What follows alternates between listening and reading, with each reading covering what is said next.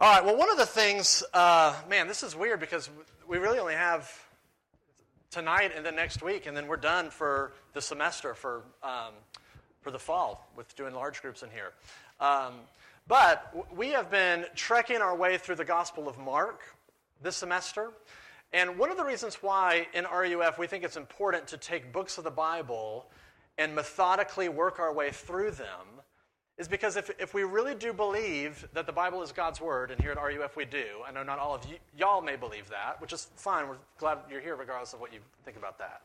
But if, if we as Christians are going to say, okay, we really do believe that the Bible is God's Word, therefore we have to take all of it seriously, which means we cannot avoid certain passages that we don't like, certain passages that we may find uncomfortable, certain passages that may be offensive. And honestly, if it were up to me, I don't know if I would have necessarily selected chapter 7 of Mark. But here we are. We just finished chapter 6, now we're in chapter 7. And so we take it as it comes, and you'll see as I read this, if you haven't looked at this before, that it's, um, it's got some claws on it.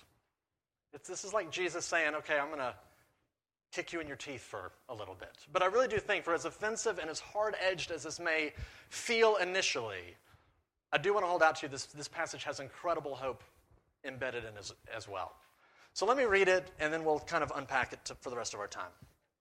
It says this The Pharisees and some of the teachers of the law who had come from Jerusalem gathered around Jesus and saw some of his disciples eating food with hands that were unclean, that is, unwashed. Side note the, the, Pharisees and all the Jews do not eat unless they give their hands a ceremonial washing, holding to the tradition of the elders. When they come from the marketplace, they do not eat unless they wash, and they observe many other traditions, such as the washing of cups, pitchers, and kettles. So the Pharisees and the teachers of the law asked Jesus, Why don't your disciples live according to the tradition of the elders instead of eating their food with unclean hands? And he replied, Isaiah was right when he prophesied about you hypocrites. As it is written, These people honor me with their lips, but their hearts are far from me. They worship me in vain. Their teachings are but rules taught by men. You have let go of the commands of God and are holding on to the traditions of men. And he said to them, You have a fine way of setting aside the commands of God in order to observe your own traditions.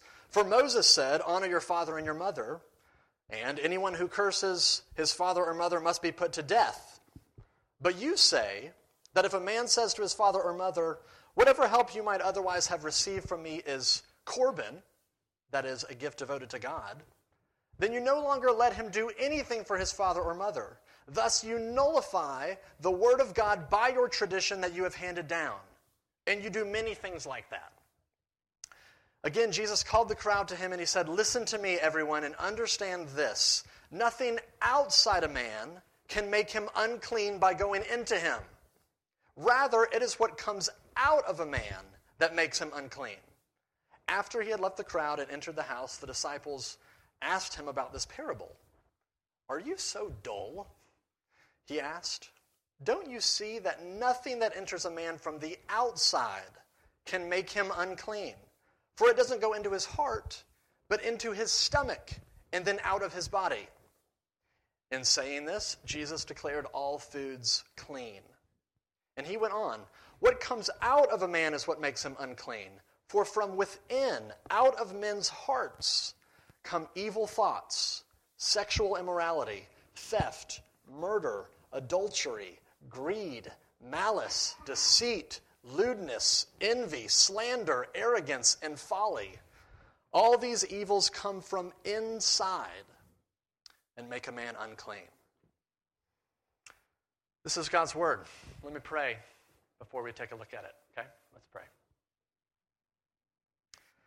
Father, would you be gracious to us now in these next few moments and would you teach us? Father, we're weak, we're tired, we're at the end of the busy semester.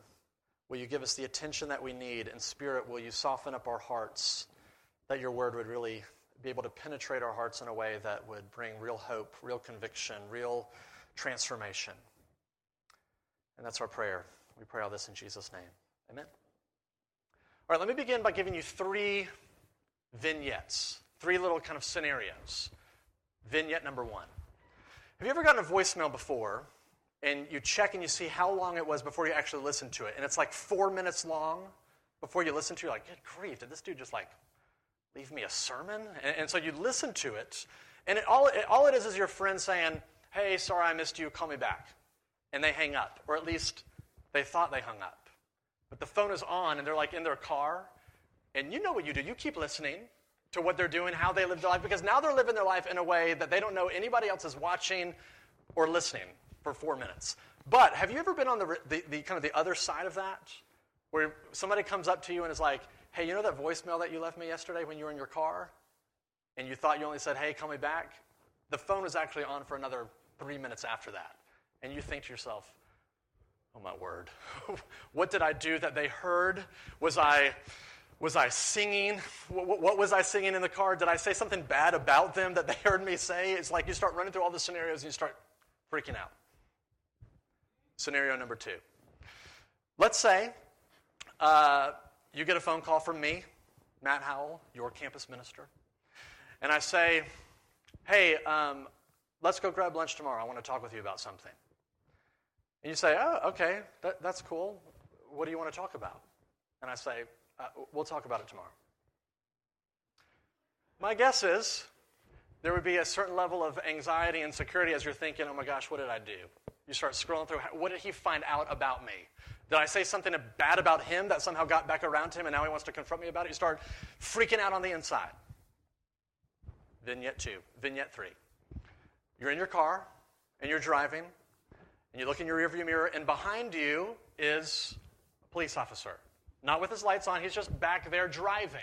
He's just behind you, hanging out. And so once you notice that him, you're 10 and 2, and you're very rigidly going the speed limit. And so after a while, you think, okay, I'm, gonna, I'm just going to change lanes and let him kind of go around me. So you casually shift lanes, and they shift with you. And you think in your mind, oh my gosh, okay, what did I do? Did I run that stop sign? You start scrolling through your mind all the different scenarios of what you did wrong. Now, what do all of these three vignettes really say about the human condition? Here's what I think they say. Here's what I think they point to. And here's what I think they essentially prove that everybody knows that there's something deeply wrong with us. We all have this sort of deep level, buried sense of guilt. And these little scenarios, these little stories just show us that we're afraid of being exposed, we're afraid of being found out that deep inner sense of guilt, that deep inner sense of what the Bible's going to refer to in this passage as being unclean, that sense of feeling dirty, that sense of uncleanliness is what I'm talking about. That all of us have it, and it takes these little different scenarios to really expose and to show you, yeah, we all have this. So the question really is okay, then what do we do with it? If every one of us has this deep, buried sense of guilt that we know we've done something wrong, we don't really know how and in what situation, what do we do with it? Well, as Sinclair Ferguson points out, he's a um, theologian, scholar, pastor. He really points out that this passage kind of paints two different approaches on what to do with that deep inner sense of guilt. And those are the kind of the two different approaches I want to look at with you tonight. The first is what he calls the outside in approach of dealing with that inner sense of uncleanliness, the outside in. And then the second approach is the inside out. So those are our two points. Those are the two things that we're talking about tonight outside in, inside out. Outside in, inside out. Okay, so let's look at the first one the outside in approach to dealing with the uncleanliness. And really, if we're going to understand this, we've got to understand the first five verses because things are a little kind of weird here. Here's what's going on. The Pharisees and the kind of the religious elite of the day, the, the, the Jewish people had all of these ceremonies about washing stuff. They were washing everything. As it says in this passage, they're washing their hands, they're washing their cups, they're washing their pots. In some of your translations, it says that they were washing their couches. That was just part of what they did. Now, the reason they were into washing everything was not because they were germaphobes, it wasn't because of hygienic reasons, it was for spiritual reasons, it was for religious reasons. So, in their mind, here was the way that they typically thought. If I come into contact with something unclean out there, something dirty out there, then I'm going to get infected. Then that's going to make me unclean. That's going to make me dirty. And if I'm dirty, I can't come into God's presence. I've got to scrub up. if I'm going to come into God's presence. So the way that they thought about going into God's presence was a lot like how a doctor would think about going into surgery. You got to be sanitized. You got to be scrubbed up. You got to be clean. And so they washed everything. Now, if you think about it, that, that's, that may initially sound like weird, like superstitious, religious mumbo jumbo. But if you think about it, it actually makes a lot of sense. Because if you are um, finding somebody interesting and attractive and you end up taking them out on a date, my guess is, I hope so, before you go on a date, you would shower, right? You, you, are going out with somebody, you think they're really special, you think they're really important. I see some snickering in the back, which makes me think that not everybody uh, showers before dates, but that's, let me give you a little rule. You should shower before you go on dates with people. So let's say you, you know if you're going on a date with somebody, you shower up, you put on deodorant, you wash your you know you brush your teeth, you put on the you know the mouthwash. You're cleaning up, you're trying to get the dirt off of you because in your mind you think if I'm going to come into the presence of somebody that I think is attractive, important, special, then I want to look clean. I want to, I want to be look nice. So the Pharisees understood if I'm going to come into God's presence, I can't be dirty. I've got to be clean. But the, remember, the way that they diagnose the problem is the way that I get dirty, the way that I get unclean is when I interact with bad stuff out there. In other words, sin is a virus that I've got to be really careful that I don't catch. Sin is out there. And, and so here's what Here's what a, let's, let's translate this into the modern context. Here's what a modern day Pharisee would sound like and look like. It would be someone that says, okay, I, I am going to stop my bad behavior and I'm going to start doing good behavior. I'm going to, I'm going to clean up my bad language and I'm going to start using good language. I'm going to stay away from the strip. I'm, I'm not going to go to any more you know, Greek parties. I'm going to avoid all of that. I'm not going to go to rated R movies. I'm not going to read Harry Potter and Hunger Games. I'm going to avoid the bad stuff out there because when I come into contact with the bad stuff, then I get infected. And I don't want to get infected. And so Jesus is basically saying that's the outside in approach to spiritual reality. You clean up the outside, and the inside is made right. The inside is made clean. But he's going to show us that doesn't work. It's impossible. It can't work. He's going to show us, well, I, I think he gives us a lot of different reasons. I'm going to show you two reasons from the passage that he kind of flat out says this is why this doesn't work. He's basically saying the reason why you're writing bad prescriptions is because you've misdiagnosed the illness. And that's why you're writing bad prescriptions. But, but here's, the, here's the first reason why the outside in approach doesn't work it's because it doesn't go deep enough, it doesn't get to the heart. Look at verse 6. Verse 6 says this he replied, Isaiah was right when he prophesied about you hypocrites. Now, the word hypocrite, Jesus is hijacking from the Greek drama world. The word hypocrite was the same word for actor, play actor. And actors back in, that, back in the day, uh, in Jesus' times, would actually wear external masks that they would put on their face. And that's how you knew what the different characters were. So you have somebody on the outside, somebody completely different on the inside. And Jesus is saying that's what you're doing with your spirituality when that's your approach to life. You clean up the outside, but it doesn't, it doesn't affect the inside. You're just dressing up. You're just putting on a costume, but it doesn't change your heart. It doesn't change what you actually love. It's only changing your behavior. And so think of it, you know, th- think of it like this. I- I'm sure this happened to me when I was younger. I'm sure this happened to you when you were younger.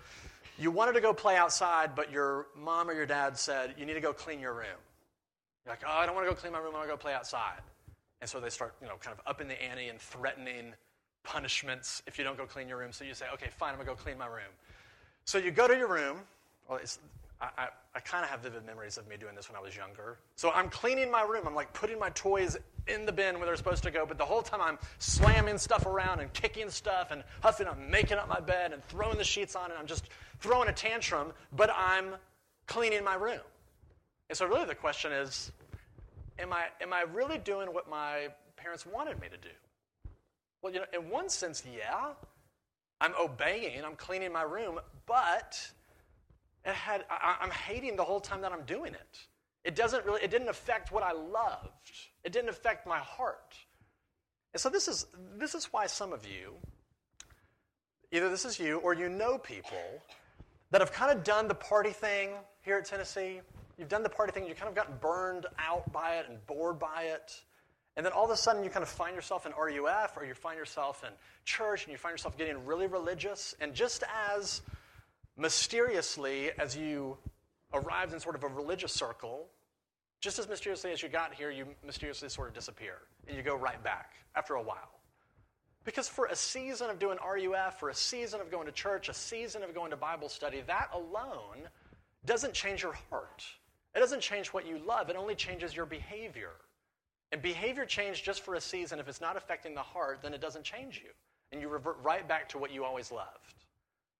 And this is why, for example, uh, it's very possible to be one way at RUF, to be one way at church, one way in whatever sort of other ministry thing you're involved in, and to appear very religious, very spiritual, very into Jesus, and yet when you're alone, live a completely different way be messing around with your boyfriend or your girlfriend, going too far on the weekends, going crazy on the weekends, whatever.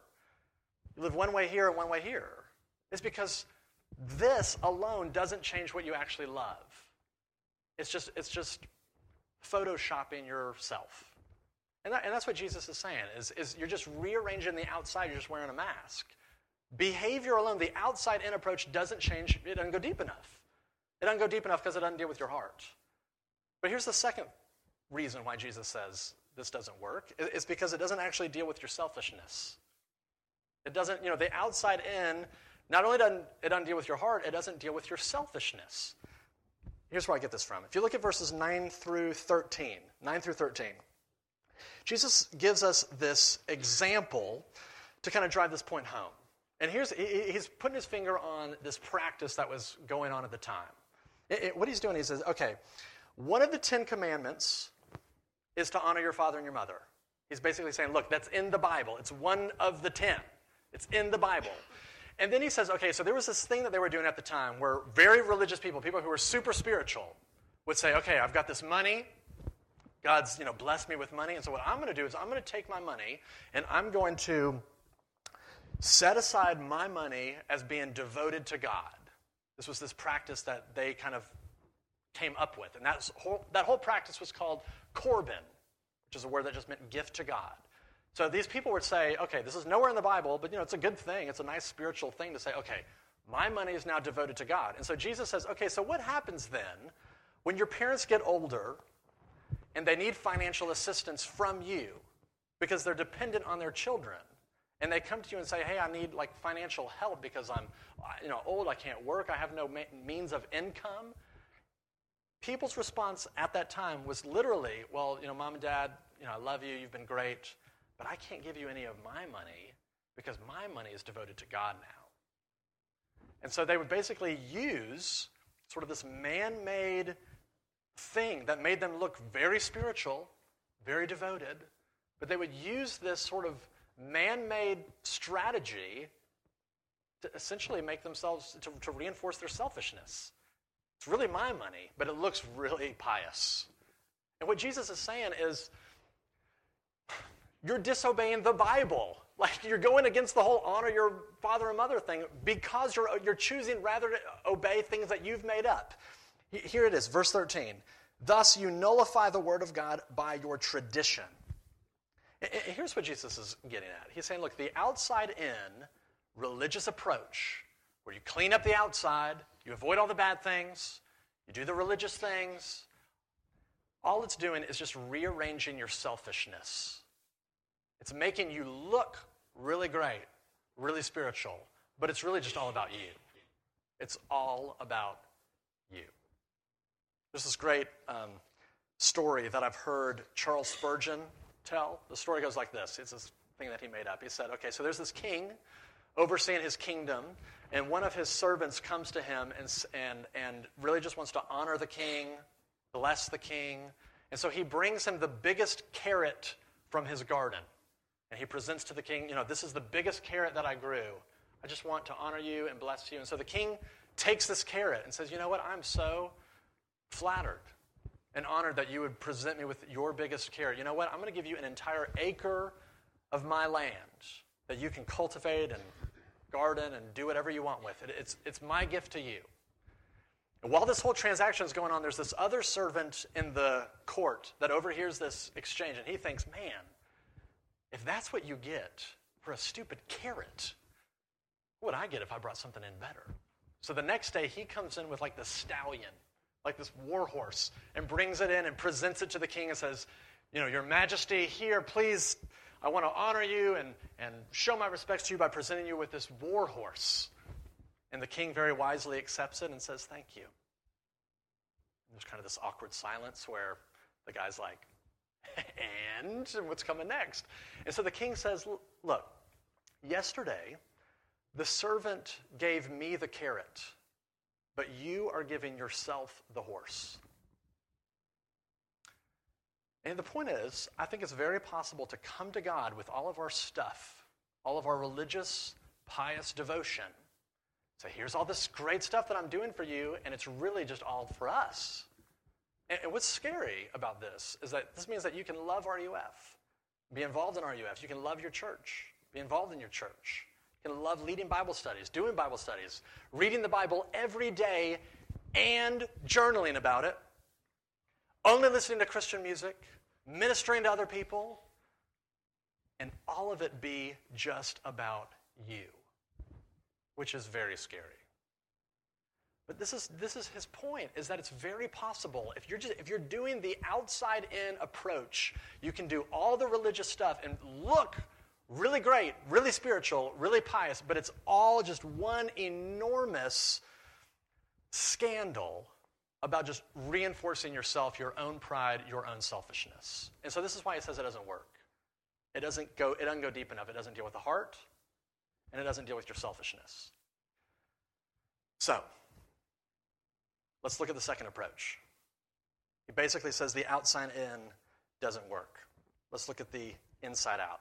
If you look at verse 14, 14 is kind of where this thing hinges and goes into a different direction. And Jesus now begins to lay out the right approach, the inside out approach. And, and, okay, so look at it. Jesus basically says, Your approach is not working because you've misdiagnosed the problem. You thought the problem is out there. The problem is not out there, it's in here. Look at verse 15. He says this Nothing outside a man can make him unclean by going into him. Rather, it is what comes out of a man that makes him unclean. It, Jesus is saying the problem is not out there in the world, in the culture. The problem is in your heart. The problem is not outside of you, the problem is inside of you, your heart. And really, for, for, the Hebrew mind, the heart was the center of gravity for your personality, it was the nucleus of your identity. So, for Jesus to say the problem is your heart, Jesus is driving all the way to the center of who you are and say the problem is there. And here's what this means if you flesh out the implications.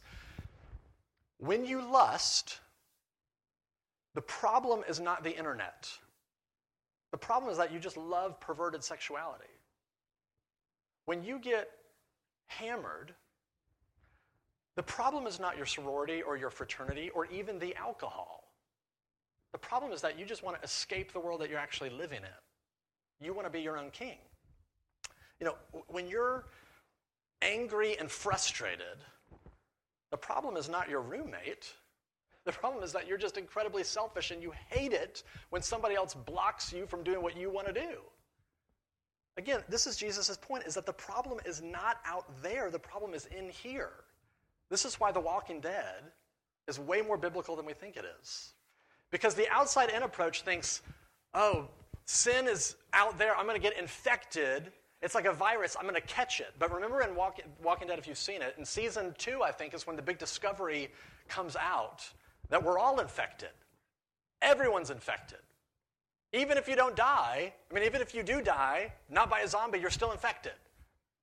Spoiler alert, it's season two. You should have gotten that far ahead. It's like season five or four by now, so sorry if I ruined it for you. But we're all infected. But that's the. And that's Jesus' point, is that we're all infected. And so think about like this. Let's say I filled up a glass of water, filled it up to the brim, and I brought, you know, that little chair over here, and I put the glass of water on that chair. If I just gently jostled the chair, water's going to spill out of the glass, right? So when you kind of just get jostled in life, when someone breaks up with you, when someone cuts you off in traffic, when some roommate doesn't do the dishes, and the thing that spills out of you is anger, frustration, bitterness, or despair, despondency, that just tells you where all of that came from. It spilled out because that's what was in there. And this is Jesus' point. Look at verses um, 21 through 23. I'll, I'll read it again, but good grief, these are scary verses. These are like Jesus curb stomping you. But here's, here's verse 21. Jesus says, For from within, within, out of men's hearts come evil thoughts, sexual immorality, theft, murder, adultery, greed, malice, deceit, lewdness, envy, slander, arrogance, and folly. Folly. Folly. All these evils come from inside and make a man unclean. This is Jesus' point. You're the problem. Matt Howell's the problem. That's his point. You know, back in the early 1900s, the London Times, you know, big newspaper in London, put out this kind of project where they were going to ask a question and have all these great thinkers write in the answer to the question. The question that they threw out there was, What's wrong with the world? Which is like, this, it's a great question because you get like these scholars, philosophers, and people are just going to, you know, swing for the fences with that one. So, so they throw out this question What's wrong with the world? And G.K. Chesterton writes in his answer. G.K. Chesterton was like the Roman Catholic version of C.S. Lewis before there was C.S. Lewis. And here's his answer. So here's the question What's wrong with the world? And here's literally his essay Dear Sirs, I am. Sincerely, G.K. Chesterton. I think, I mean, that's brilliant. He gets it. He gets it. You think about what's wrong with the world, it's me. All along, I thought it was the strip. I thought it was the culture. I thought it was my sorority. I thought it was the alcohol. I thought it was the internet. I thought it was my parents. I thought it was my professors. I thought it was Harry Potter. I thought it was the rated R movies. I thought it was whatever. The problem is not that. The problem is you. The problem is me. This is the point. This is how Jesus is diagnosing the problem. You will never find the solution unless you're willing to embrace Jesus' diagnosis that the problem is us. The problem is our heart. Inside, something is screwed up, something is jacked up, and we know it. So, what's his solution then? If that's his diagnosis of the problem, what's his prescription? And here's where the hope comes. Here's where the hope comes. Look at verse, um, look at verse 19. The author of Mark puts in this little editorial footnote. And there's a big little there's a big little clue in there, but here's what he says. He says, In saying this, Jesus declared all foods clean. This total side note in passing, but what, but what this enormous moment is happening in this passage because in this moment, Jesus is declaring that all of the ceremonial, food, purity laws of the Old Testament are fulfilled in Him. And what we see Jesus doing in this passage is he's declaring something that was once unclean, clean. And here's why this is brilliant, and here's why this is beautiful. It's because in this passage, we get this little glimpse of Jesus' heart that he wants to make that which is unclean clean. He wants to purify and cleanse that which is dirty. But you know, if you are going to clean something that's dirty. This is how cleaning works, by the way. If you're going to clean something that's dirty, whatever it was that was clean has to become dirty. So think of it like this. You know, I, I remember when I was in high school, the first time I bought this little tub of Oxypad face wipes. You know what I'm talking about? You get this little thing at CVS, it's those little round, gleaming white things that are kind of wet with, I don't know, whatever they put on alcohol or whatever. And you take it out and you kind of rub your face, and it's supposed to get all the oil and grime and whatever off of your face. And if you've done this, you take this white thing out and do it. And I remember when I was in high school, the first time I did it.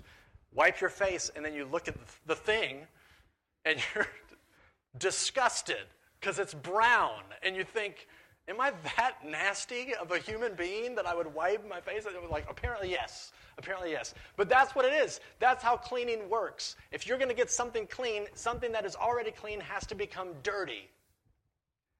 Toilet paper has to get soiled if it's going to clean your body. Lovely image. Kleenex. Kleenex has to get splattered with snot if it's going to clean your nose. You know, a napkin has to get messy if it's going to wipe the spaghetti sauce off of your face, right? There's always a trading of places when things get clean. And really, what this passage does is, is it points to and it reminds us of that great passage in 2 Corinthians 5:21, which says this.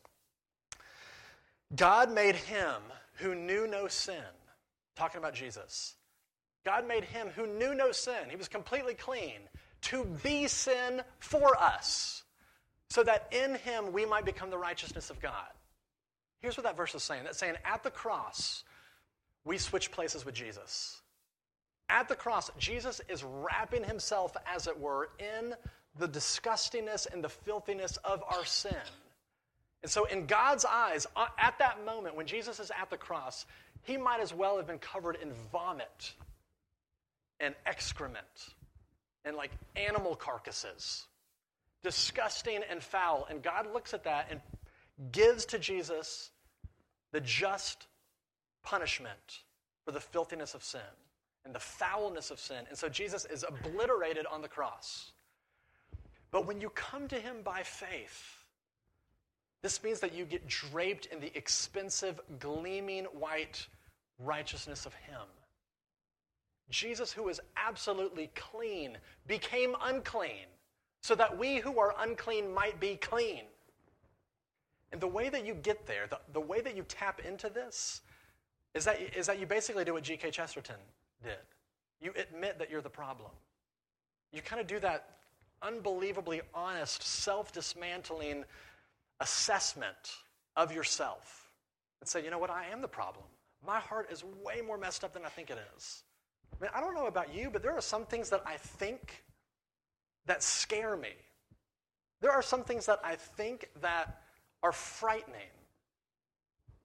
And I think that just shows us, man, we are way more jacked up, way more messed up than we think we are. And the solution is to despair of ourselves and think there's no way that I can ever clean myself up and then come to Him. And really, when we come to Him, the great promise of the gospel is that He cleans you, He cleanses you. He pardons your guilt.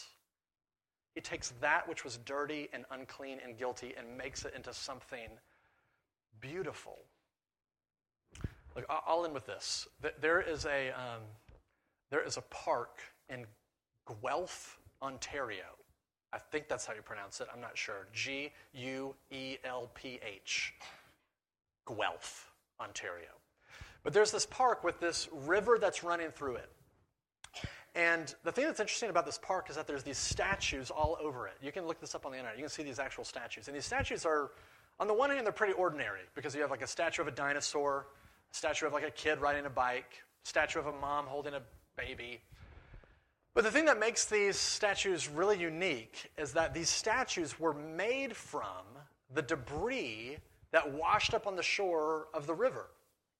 So there's, you know, every year, there, you know, tons of garbage gets washed up on the store. You, uh, shore. You have like um, shopping carts and tires and baby strollers and shoes and Coke cans and all kinds of just algae-covered garbage that would just the river would just sort of collect. And so the people of the city decided, hey, we can either take all of this garbage, throw it into a landfill, or we can bring in some artists and take this garbage and cleanse it and wash it and then sculpt it into these cool statues, which is what they did. I think Jesus in this passage is saying, look, we really are kind of covered in this algae filth of our own guilt and our own sin. But when you come to Him, He cleanses it, He washes it, and then He sculpts your life into something that is beautiful again. Really, the invitation for you tonight regardless of where you find yourself, if you find yourself buried in the guilt and the shame, if you find yourself covered in that sense of like, I just know I'm not right, I just know that I feel dirty, the invitation is to come to Him, to cast yourself on Him, cast your burdens on Him, and let Him cleanse you from the inside out. It's the only thing that works. I promise. Consider that an invitation. Let me pray. Father, would you be gracious to give us the confidence to come to you, the faith to come to you? Help us to despair of ourselves and to throw away any other solution, any other strategy that we may have or entertain, but that we would really come to the end of ourselves and recognize and realize we are the problem. I'm the problem. Matt Howell is the problem. Father, I pray that that would, that that would not send us to despair and to depression and to darkness but rather it would send us into the arms of a Savior that's, that receives us, that cleanses us, that floods our hearts with joy and with hope and with warmth. But Father, would you do that? Would you do that in my heart? Would you do that in the hearts of my friends here? Father, I pray especially for those in here that really do feel burdened and really do feel unclean. Would you, would you grant real freedom, real grace, that the gospel would be sweet to them tonight? Knowing that they don't have to clean themselves up. They just have to come to you. We pray all this in Jesus' name. Amen.